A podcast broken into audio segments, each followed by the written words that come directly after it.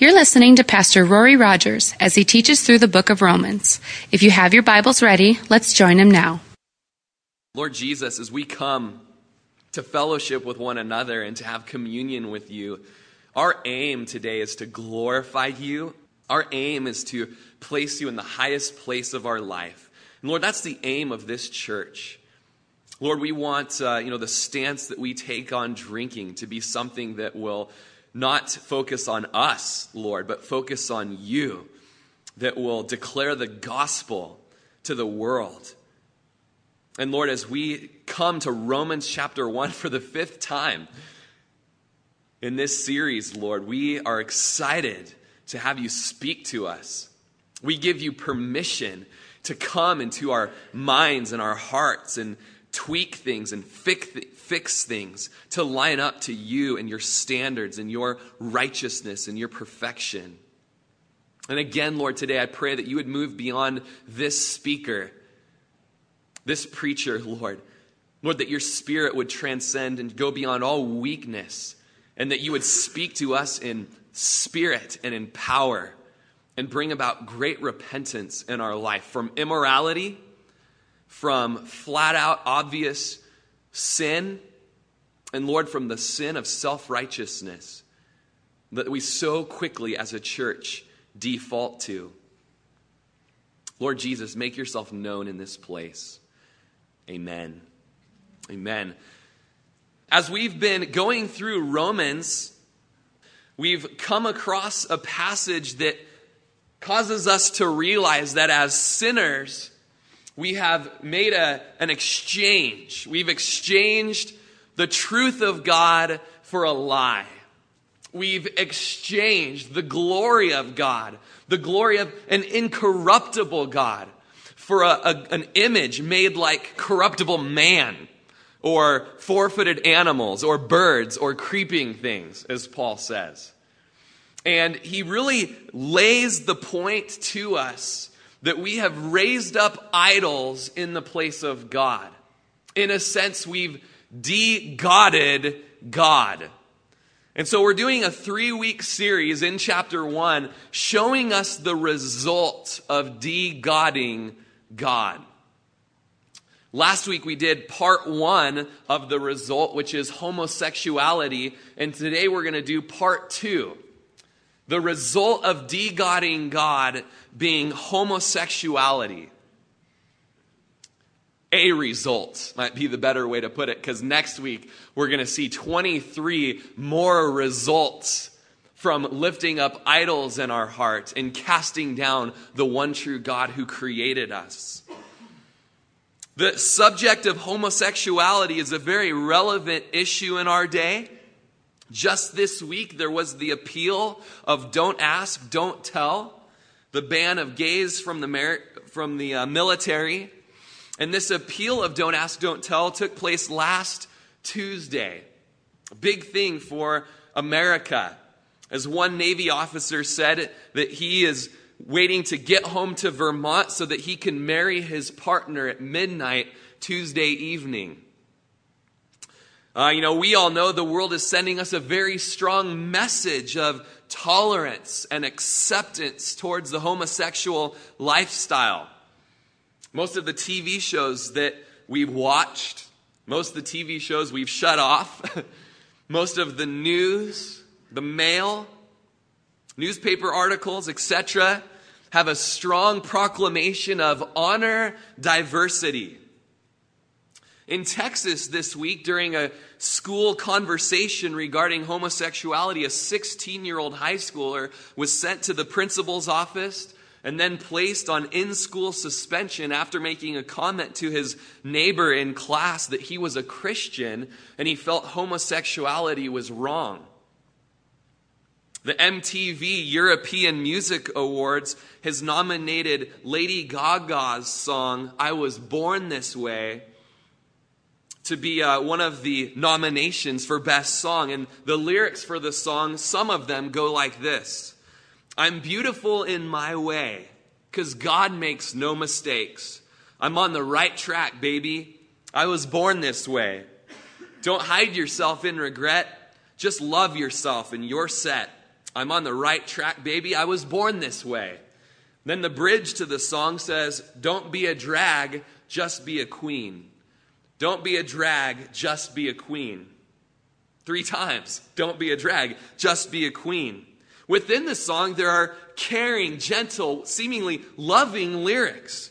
Whether life's disabilities left you outcast, bullied, or teased, rejoice and love yourself today because, baby, you were born this way.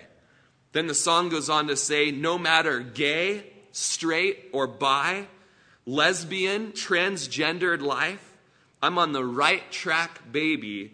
I was born to survive. This is from one of the artists that you know the teenagers and, and you know pop culture just lifts up as an idol within our you know within our nation within the world. Even mtv europe is nominating her for having the best song.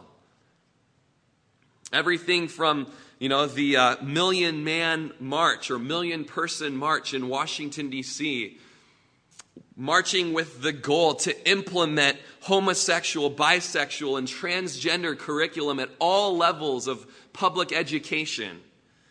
Marching so that there would be the lowering of age consent for heterosexual and homosexual sex.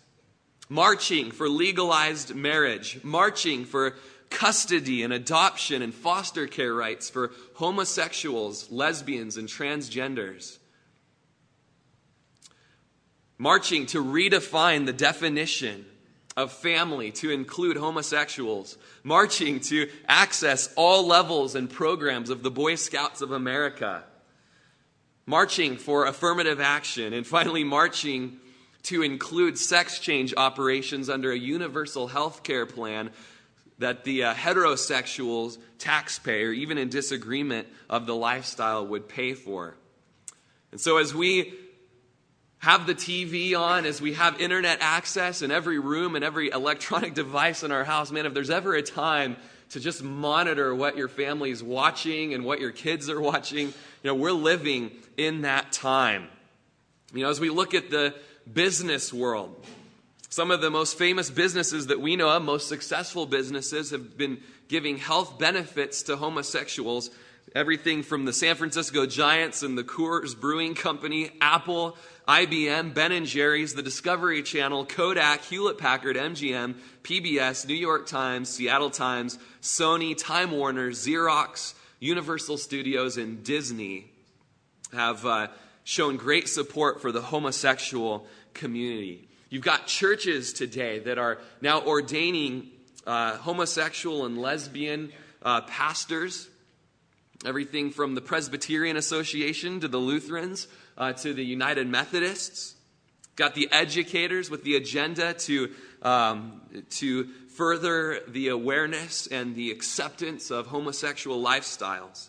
But as we look at all of this, I've just been praying all week, for the last two weeks really, that as we study this, that the Lord would give us the right view on all of this, and the Lord would give us the loving view on all of this. And it's just amazing how much research I've come across that would have great statistics and great facts, and yet would err in that there was no love. In fact, it had the tone of hate. And even as a pastor, you read it and you just almost want to throw out the statistics, knowing that that's the case. As Paul says, you know, man, th- though I might speak with the tongues of men and of angels, but if I don't have love, I become a sounding brass and a clanging cymbal. And so, as we come today to the Word, we want to look at just quickly three different groups of people when dealing with this issue. First of all, we look at the church. The church needing to be educated and have knowledge on these biblical topics. We need to know what the Bible says and why it says it. We need to understand that people within the church struggle with all different kinds of sexual attractions. We as the church need to preach Jesus as our hope and as our deliverer. And we as a community need to develop relationships of love and also truth. So you have the church. Then you have the self righteous. The self righteous. Sadly, many of the self righteous are actually incorporated within the church. And the self righteous would say, I'm straight, therefore I'm good before God. Is that you this morning? I'm straight, I'm better than the homosexual, and I'm good before God. And then you have the third group, and we're going to really be looking at the third group today in a, in a deeper way, who says that the Bible doesn't say what it says about homosexuality. And that third group tries to get the Bible to say things that it doesn't say. And I want to remind you today that I'm not a sociologist or a psychologist. I'm a pastor. I'm going to do my best to bring the word and provide an accurate, accurate picture of what the Bible has to say about homosexuality, a biblical view, and also to show you a little bit of the worldview that's out there today. Let's go ahead and look at Romans chapter 1. And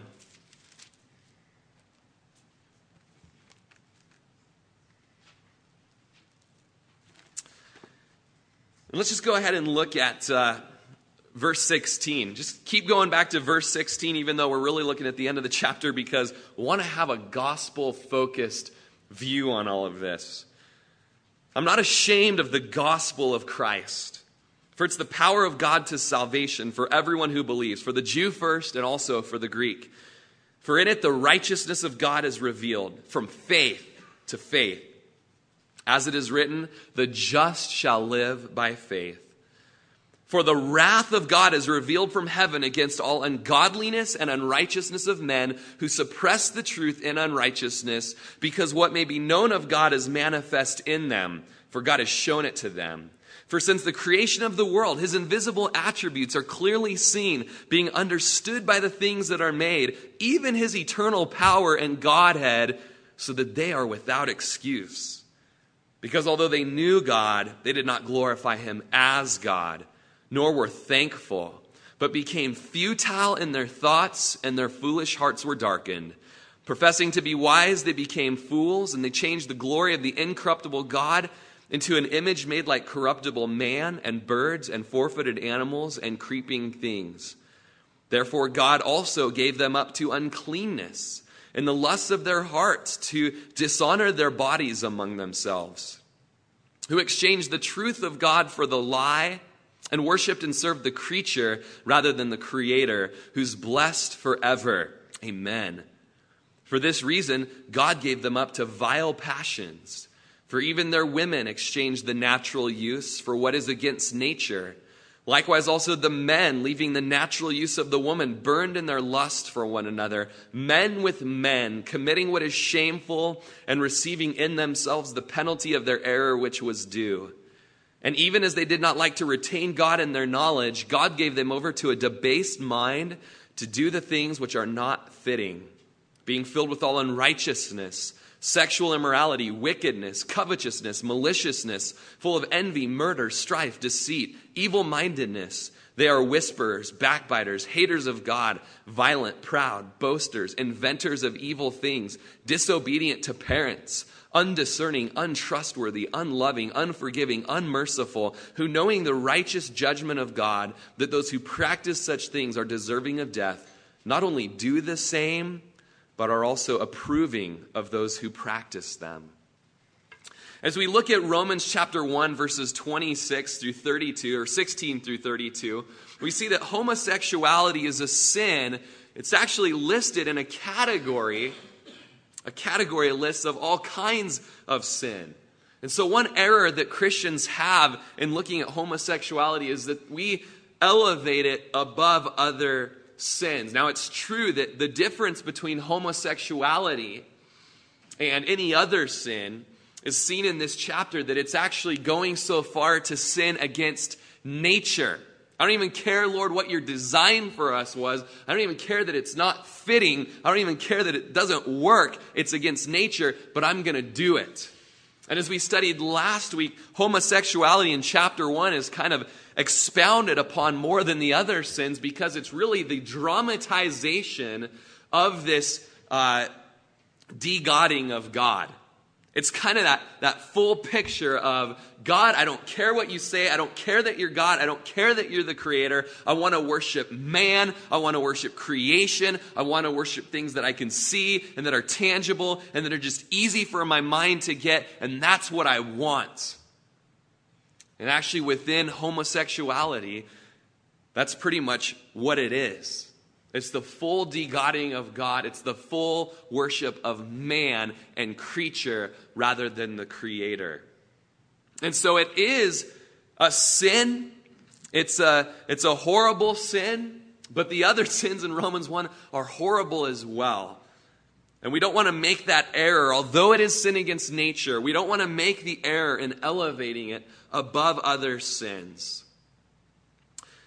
when we come to this topic, we want to kind of start at the foundation and we want to look at uh, God's design for sex and God's design for marriage. First of all, we look at gender and that gender is essential to our humanness. God created them male and female in the image of God. And within that male and female, there's equality and there's diversity there. But gender was never a divine afterthought. You know, that God thought, man, you know what, I made a mistake, I'll just, whatever, you know, uh, maybe whatever you want to be or something like that. No, he had purpose and design in the way he created man and woman, male and female. Sex is actually designed for oneness and commitment and pleasure within covenantal marriage. Sex is designed for procreation, it has design because of the Creator. Sex and gender is a picture of God's covenant that He would later make with His people. And you, as we know from the scriptures, can only enjoy sex inside of a binding, legal, personal agreement, a covenant. God Himself doesn't just give Himself to, it, to anyone, but there has to be that covenant made through his life and through his death, through his resurrection, through faith in those things. We enter into covenant with him, and the blessings from Christ become ours. Sexual orientation has become a confusing topic for the day. While we're not going to get into biology or sociology, while they do have their great arguments and their great cases, um, we're not looking at that, but we want to look at sexual orientation, and we go straight to the source for this subject Wikipedia. Okay? Hey, my brother in law's a journalist, and he says it's becoming a very uh, great source. Okay? So, quoting Wikipedia here. It says that a number of different classification schemes have been used to describe sexual orientation since the mid 19th century. And scholars have often defined the term sexual orientation in divergent ways. Indeed, several studies have found that much of the research about sexual orientation has failed to define the term at all, making it difficult to reconcile the results of different studies. However, most definitions include a psychological component, such as the direction of an individual's erotic desire, and or a behavioral component which focuses on the sex of the individual's sexual partners. But the conclusion is some prefer to simply follow an individual's self-definition or identity. Did you get that last part? Some prefer to simply follow an individual's self-definition or identity. In a postmodern culture, I say what I say I am. I am what I say I am. I am straight because I say I am. Or I am gay, or I am bi, or whatever. I say what I, I am what I say I am. It's not what the Bible says. The Bible tells us what we are. The Bible says that we are created beings, created by God, who's not only a creator and a designer, but also a judge. And our job as the creator is to just put him on full display and just point everybody to his glory. It's the full reason why we live and breathe and move and have our being. to glorify God. It's been said it's the chief end of man. We're created in the image of God to bear his image. Now, we all have a broken sexual orientation, whether you'd like to admit it or not. You might say here today, Rory, quiet, foo. You know, I'm straight. Well, that might be true, but you're still a sinner. Having lusted after every single woman in this room, you are a sinner and you need to repent. Having lusted after every single girl in your high school or at your campus or at your workplace or wondering if it could work or would work or if she'd, you know, whatever, lust. You're a sinner and you need to repent. Because of our sin, because of this broken orientation, we're all cut off from life and relationship in God. And we're left without the renewing power of the Holy Spirit in our lives. And the only way that that renewing power of the Holy Spirit is made available again is by believing in the life and death and resurrection of Jesus Christ and allowing Him to place His perfection, His rightness, and His wholeness upon you. Our whole nature, our whole orientation is sin. Ephesians tells us that by nature we are children of wrath. Ephesians chapter 2 verse 3 says, "We all once conducted ourselves in the lusts of our flesh, fulfilling the desires of the flesh and of the mind, and were by nature children of wrath, just as the others." Every single one of you and myself lived for self, lived for flesh, lived for gratifying ourselves, whether that is in a sexual way, or in a substance way or in an experiential way. You want the buzz, you want the rush, you want the feeling. When we rebel, there's just some kind of crazy feeling that you get, whatever it is. Man, we serve ourselves. We're children of wrath because of that. Because we're sinners, we have this inherent drive towards disobedience. And so when you come to just the foundation of it all, when you get to the heart of the issue, you have to discuss the doctrine of original sin and the depravity of man. You cannot have a discussion about sexuality of any kind without looking at the doctrine of original sin and depravity. Without underlining and highlighting that we are not good people. We are not good people. And sadly, as Christians are interviewed on talk shows, they never get to that we're all sinners. We're all fallen. We're all depraved. We're all children of wrath. They miss that in the discussion.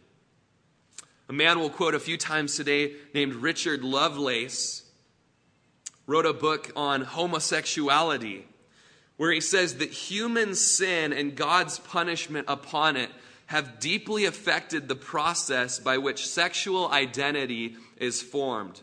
With the result that none of us, heterosexual or homosexual, naturally desires to fulfill perfectly God's plan for our sexuality. We did not consciously choose to have the deviant sexual orientation uh, at which drives us towards fornication, adultery, or homosexual practice, but we are confronted with the choice whether or not to act out our orientation and fulfill our natural desires, or whether instead to the, uh, heed to the control and transforming power of the Holy Spirit of Christ to restrain and reorient our desires and our behavior. The topic is brought up as you look at this is well, what about the strong temptations? What about the strong desires? And for the most part, you know, you may or may not be responsible for what tempts you. There's an old saying I've known since I was 15 that you can let the crows fly over your head, but you better not let them nest on your head. You know, the temptations are going to go by every day. But whether or not we heed to those temptations, whether or not we yield to those temptations, that is something completely different. We are absolutely responsible for the choices that we make. And no discovery of biological or psychological data will ever change the Bible's verdict on our behavior that sin is sin and sin is wrong. And as we de God God, we seek our desires apart from God's desires. Even within the church, we don't want to honor God, we want to uh, make God approve our choices. Lord, you have to approve what comes naturally to me, what I think comes naturally to me. But the Bible tells us that our own consciences are seared. Our own consciences are seared. Albert Mohler said, Corrupted by sin, the conscience arbitrarily excuses and condemns us with a continual cycle of rationalization and self deception. Even though the law of God is written in the structure of the universe, we have corrupted that knowledge and we no longer see what was so evident in Eden.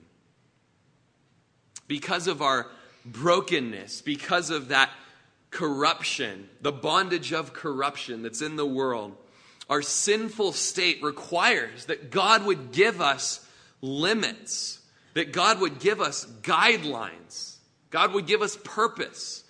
that's why we find those uh, those limits and those guidelines, the list of sins in Scripture. Let's look at three ways the broad church has erred towards the homosexual community. The church has erred towards the homosexual community, number one, by failing to speak to the issue with compassion. So much of the broad church just says, you know what, God hates the person.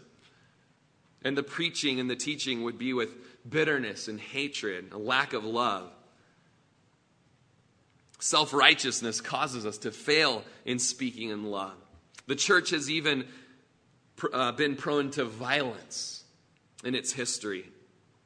The church exaggerates this sin above other sins. Just remember, all sin is an affront to God. All have sinned, and Jesus died to save us of our sin.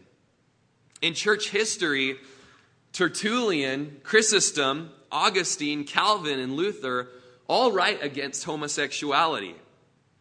But in their writings, they did not deal more or less harshly than they did with any other sin. And so, one of those mistakes of the church is to deal with homosexuality in an exaggerated way when the guy in the church is sleeping with his girlfriend and he gets off scot free with a tiny little slap on the wrist. We're kind of an equal opportunity rebukers here at Calvary Chapel. You know, then if you're in sin, we got to confront you in that sin. We confront each other in that sin. The historian Bailey said that penances opposed upon Christians confessing to be involved in homosexual practices were not marked any more severe than those who involved in any other offenses, and there does not seem to be any special vendetta against this specific sin. The third way that we err in reaching out and speaking towards the homosexuals is that there's a miscommunication of the gospel towards them. We often come to them that if you will become straight, then God will save you. How many of you became straight before you were saved? How many of you became, you know, perfect before God saved you? If you would say me to that, you might want to even question if you're saved. That's self righteousness.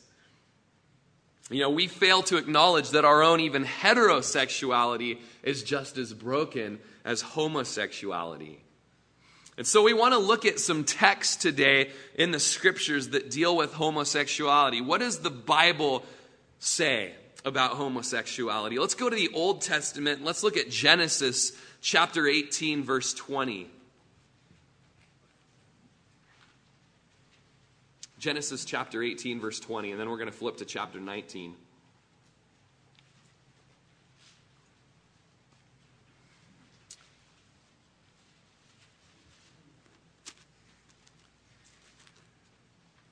It says, And the Lord said, Because the outcry against Sodom and Gomorrah is great, and because their sin is very grave, paraphrase, I'm going to destroy them.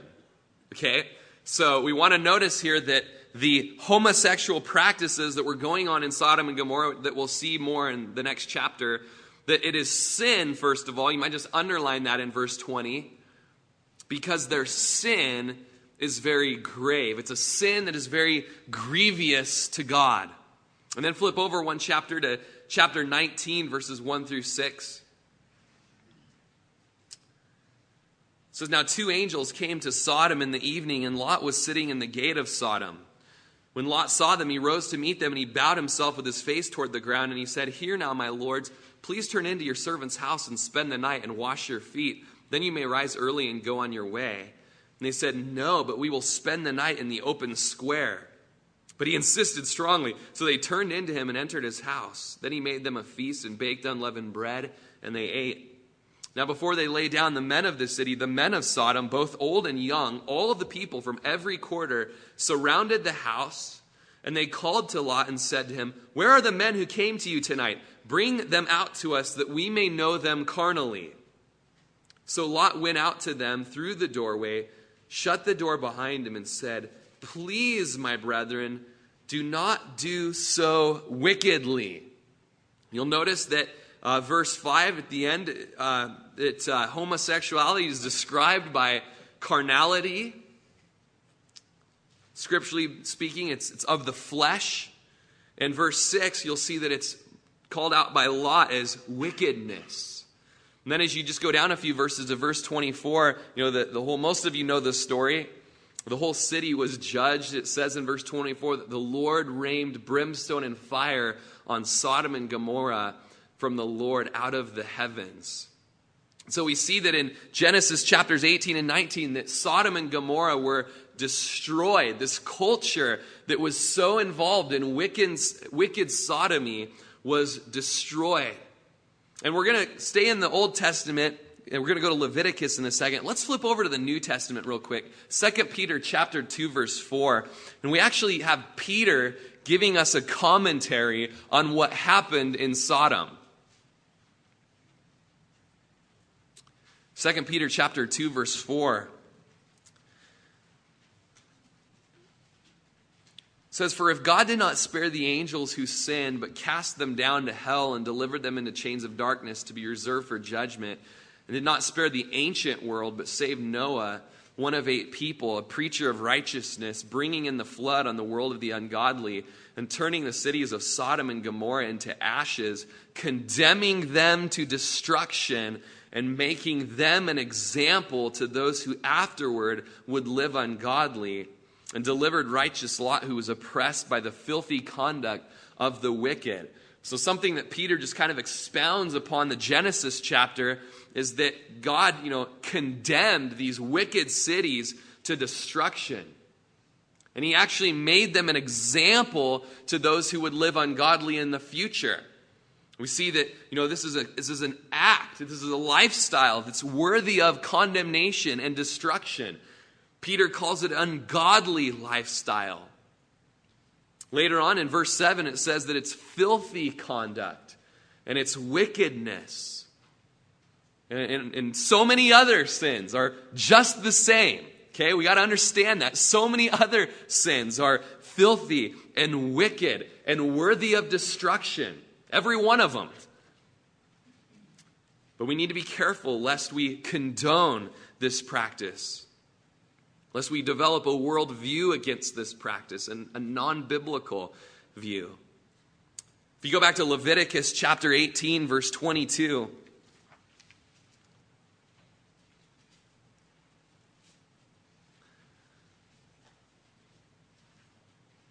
says, You shall not lie with a male as with a woman. It is an abomination. Then you flip over two chapters to Leviticus 20, verse 13. If a man lies with a male as he lies with a woman, both of them have committed an abomination.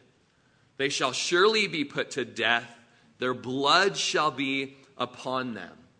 So, two times in Leviticus, this word abomination is used to describe it. And in this culture, you know, abomination has just kind of been, become this catchphrase, even by secular world, of like, oh, of course that's what the fundamentalist Christians are going to say, abomination, and they throw it out there. But it's a biblical world, word given to us in the scriptures to describe something that is loathsome and disgusting. It's the definition of abomination. You know, we have different words in our vocabulary to really express the depth and the heart and even the love and the passion of things. And here we're given the word abomination to just so how, show how loathsome it is, how disgusting it is.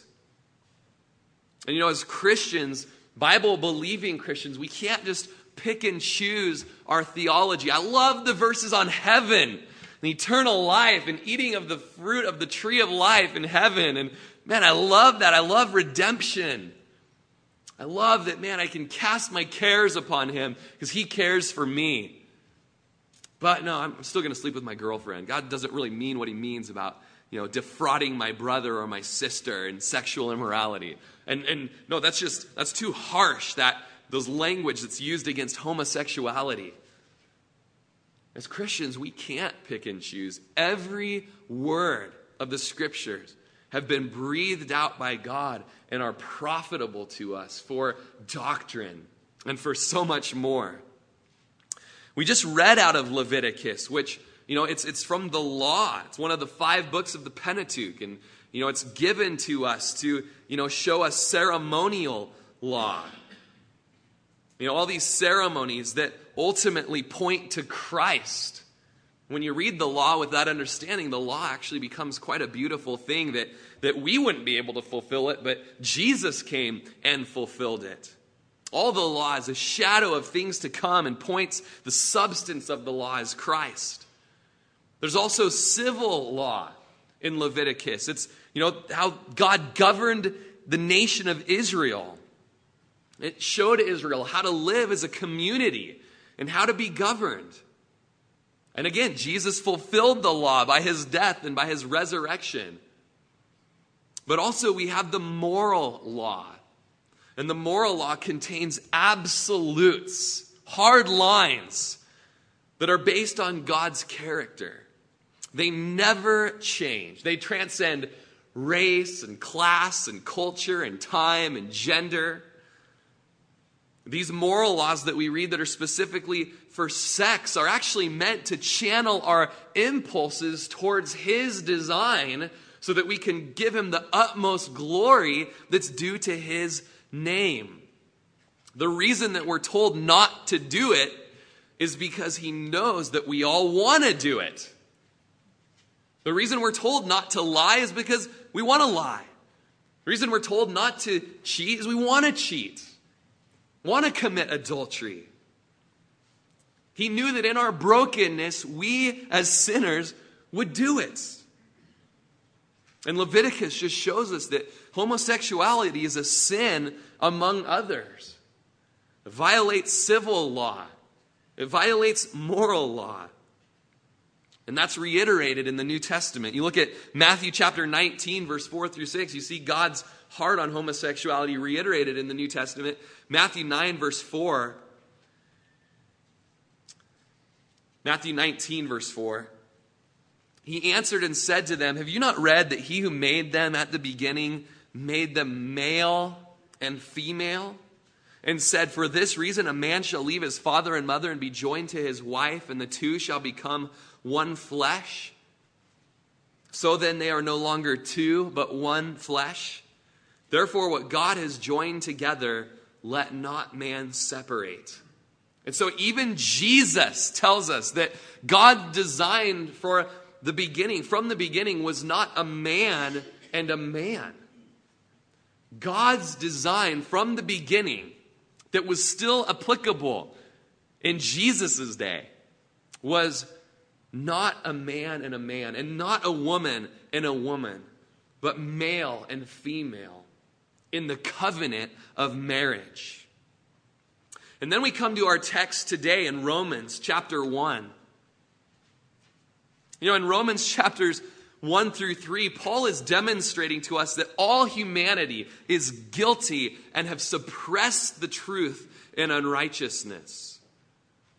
Paul has in mind here God's original created order, and that all sin is a distortion of everything that God's created. We see that God gave them up to uncleanness. God gave them up to vile passions. God gave them up to a debased mind. The ultimate reason why is because men exchanged the truth of God for a lie and worshiped and served the creature rather than the creator who will be blessed forever. And any church or any person who tries to justify sin will come with a man's point of view and not a Christ's point of view. We'll have an anthrop point of view and not a Christo point of view. That sin is an offense to God. It's a degodding of God. It's saying, God, I don't care what you say, back off. You need to approve what I say is right. But as we do have that Christ centered view, you come to Romans 1, and as you browse the verses we've read this morning, you have descriptions of homosexuality that include the words ungodly, unrighteous, futile, and you can just underline them and circle them as your eyes catch them there. Futile or worthless, foolish, unclean, lustful, dishonorable, vile against nature, shameful, and evidence of a debased mind. Don't forget, not fitting. Paul calls this act vile, which speaks of morally reprehensible. It's lustful. It's worshiping and serving the creature rather than God. The issue here in Romans 1, it's so much deeper than homosexuality. The issue is idolatry. The issue is worshiping anything other than God. And because man wanted to do that, because man would not retain God in his mind, God gave them up. Three times. God gave them up. God gave them up. God gave them up. Some of the most tragic verses in Scripture are when God said, You know what? I know that you are so in rebellion against me, and your heart is so hard that you won't hear what the Holy Spirit has to say to you about your sin. You won't hear what the Holy Spirit has to say to you about redemption and forgiveness and restoration. Your heart is so hard that fine, you can have what you want. And that's the first step of judgment. That's the first step of receiving the penalty of the error that is due. Is that God would give us up to our sin.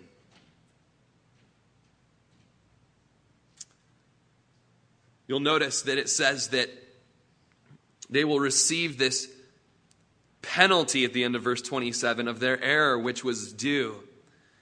There will be a penalty to anyone who's given over to a sexual perversion. There's a punishment. And the first part of the punishment is the perversion itself. There will be eternal punishment as well. But it's a lie to say that homosexuality is a healthy, happy, alternative lifestyle. You do the research and you'll find that the average age of an active lesbian is 45 years old. The average lifespan of a practicing gay male is 39 years old. As Christianity Today wrote, they called themselves gay and happy, but you take a random selection of homosexual men in their 30s and you'll find that only one is faithful to his partner, and within a year, that relationship will end. He will have had a sexually transmitted disease.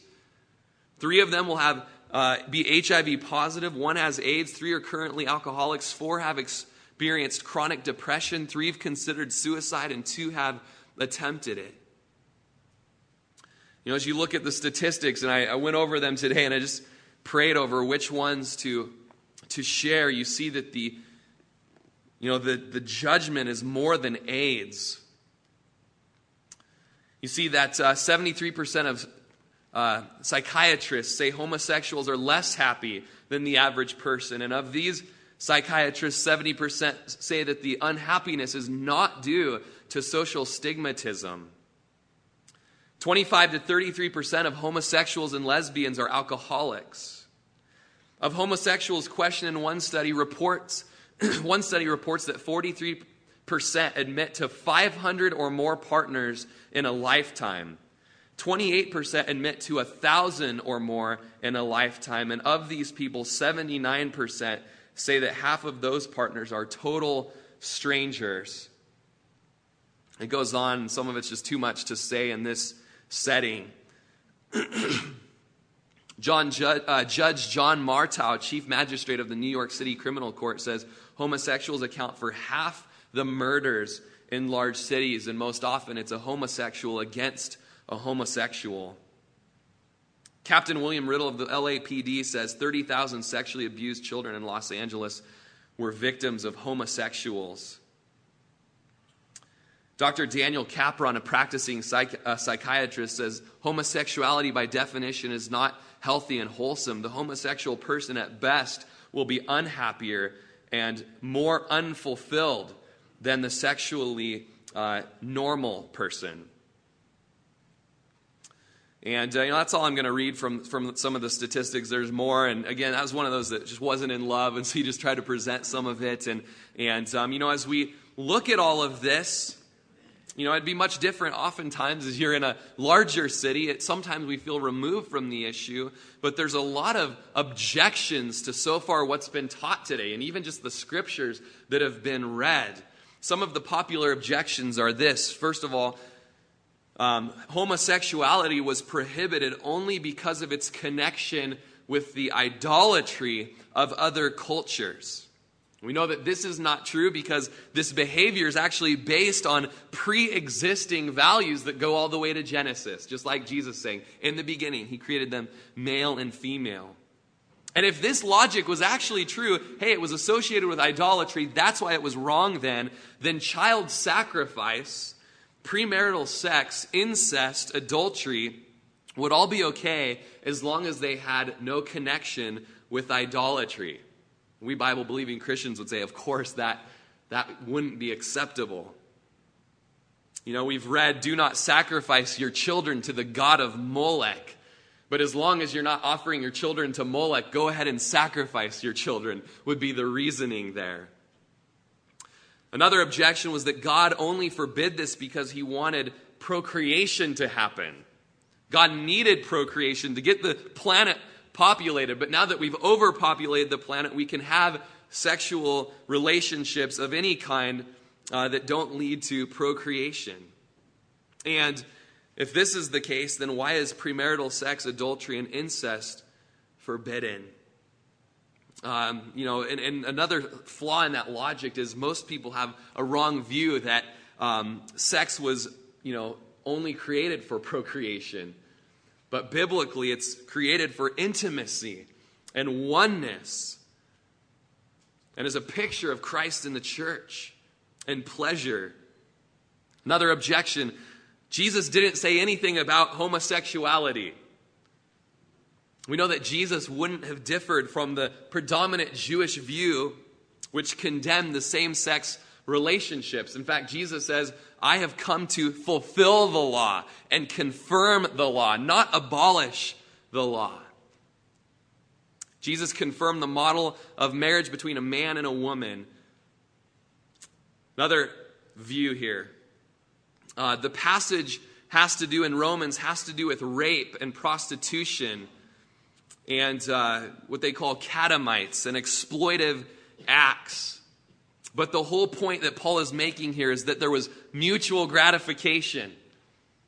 Men burning in their lust for one another. I know this is a tough subject. You know, I know this is not the most comfortable subject. We're digging into the word today. We're looking at the arguments as people in our culture, your coworkers, your family members are bringing up to say, hey, the Bible doesn't say what it says. You know, the, the literal translation of this passage would say that they were inflamed in their yearning with one another, male with male, committing which is indecent. It's not referring to rape. It's not referring to, you know, as the Greeks and the Romans used to do, keep the young male boys around for sexual pleasure. It's not referring to that. Of course, that's wrong. It's referring to this um, uh, shameful uh, yearning for one another. Another objection. It's natural for me to be a homosexual, so I have to do that. You know, uh, another objection that goes along with that is we were born this way. And uh, Romans 1 is dealing with men who weren't born gay having relations when they shouldn't because they weren't born that way. In other words, only the created homosexuals are right. It's kind of a confusing thing, but the argument is you know, if you're not born a homosexual, it's sin to do homosexual acts. That's the argument there, if that makes any sense to you. But, uh, you know, we just have to look at the scriptures that the design from God is that we would not be born that way. Back in 1993, the gay gene was discovered. As Dr. Dean Hammer was discovering a cure for cancer. And as he supposedly found this gay gene, the Washington Post trumpeted this as the greatest discovery comparable to a find, finding a cure for AIDS. But what the Washington Post failed to tell us was that Dr. Hammer himself was a professing homosexual. And the Washington Post also didn't tell us that Dr. Hammers was invest, being investigated for fraud by the Office of Research and Integrity. You know, so we have to be so careful to test the things that we hear in the media because the media has an agenda. The world has an agenda. Another objection there's no other, or excuse me, um, Another objection by scholars is that there's an offense of the terms homosexual and sodomite being used. And as you look at the scripture here, turn to 1 Corinthians chapter 6 verse 9. This is our final scripture today.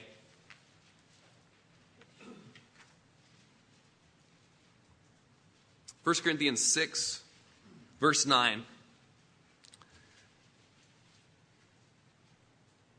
You not know that the unrighteous will not inherit the kingdom of God?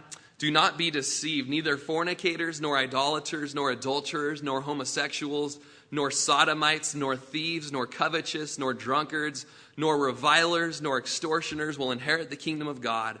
And such were some of you. You know, there's all kinds of sins mentioned here, and nobody's left out. But we see that the terms homosexual and sodomite are used there. The word homosexual in the Greek means soft and effeminate, literally speaking of soft clothing. And the word sodomite speaks of one who lies with a male as with a female. Literally, in the Greek, the abuser of oneself with mankind. The scriptures use very descriptive phrases here to make it very clear what's being talked about. And one of the objections is, is that we don't know what the scripture is really talking about. We know. We know what is being spoken of here. Biblical evidence, church history evidence. You've got Paul and Philo, early writers, all writing with the same meaning. For the sake of time, just kind of filtering through some of the objections here. Here's some, some objections that actually put the gospel at risk. Number one, we're all God's children. We've all heard that. We're all God's children, just tolerance. And for Christians to say this, you're putting the gospel at risk. You're saying that we're just all sinners in the same boat. That's partially true. But the truth of that and the finishing statement is, but we're all called to repent. We're all called to repent by Jesus. Another objection that puts the gospel at risk is what about grace? What about grace? Can't we just cover over this sin? We know from the Bible that grace doesn't allow a man to sin, but actually enables a man to repent of sin. You know, grace doesn't just sweep sin under a rug and say, You're okay, little buddy, you know, we're cool. But grace leads us to the forgiveness and the um, expulsion of sin in our life. Another objection would be you know, homosexuality would cause damage if it was repressed. Richard Lovelace wrote this The argument that sexual control is impossible for most homosexuals because they do not have the gift of continence, which is self restraint in sexual matters, leads necessarily to churches encouraging premarital and extramarital sex for the divorced, and for the single, and for the widow. Neither the Bible nor the common convictions of Christians support this conclusion, and we must conclude where there's a responsibility to be chaste, God will supply the gift. Don't you love that? Man, it seems impossible to the world, it seems impossible to the sinner. But when we know the transforming power of the gospel, there's so much hope, there's so much power. We'll close with this objection it's hateful to use scripture to, condone, uh, to condemn homosexuality, which really means don't use scripture at all for anything. You know, if any of us read the Bible and we're convicted about our sin, we could pipe up in the flesh that God has hate speech written directly to us. But Robert Gagnon, who really, uh, it's been said, wrote the book on hermeneutics for homosexuality, said this the question depends on one very important factor whether people who engage in same sex persistently and without repentance do run the risk of being excluded from God's eternal presence. If the eternal destiny of unrepentant practicing homosexuals is at stake, or even as a hindrance to a full relationship with God in this present life, then it would be a cruel abuse of religious power to give false assurance that these texts do not condemn homosexual behavior. It can be as much a cruel abuse of power not to say what the scripture says, however unpleasant it is to hear, as it is to say it in a cold and calloused manner. This flies in the face of Jesus, who was not shy about using scripture to warn people of impending doom Similarly, within the storyline of Genesis 2 and 3, shall we say that the serpent who told Eve that she would uh, surely not die if she ate the fruit was implementing a more loving and tolerant stand than God? So, man, the encouragement I think from Gagnon, however you say his name, uh, is use the word. Use the word and use it in love. So much more to say. I want to close with just the, the fact that most of us, and you know, we're going to have an opportunity in our life to share the love of Jesus with somebody that struggles in homosexuality, if someone that's fully given over to homosexuality, homosexuality, maybe even someone that just struggles with the tendencies. And when we share with them, we want to come to them in love. We're, it's okay to say to them, you know, your sin separates you from God just like mine does. And you know what? Homosexuality, it's an abomination. But you know what? So is pride. We're all sinners and we all need repentance.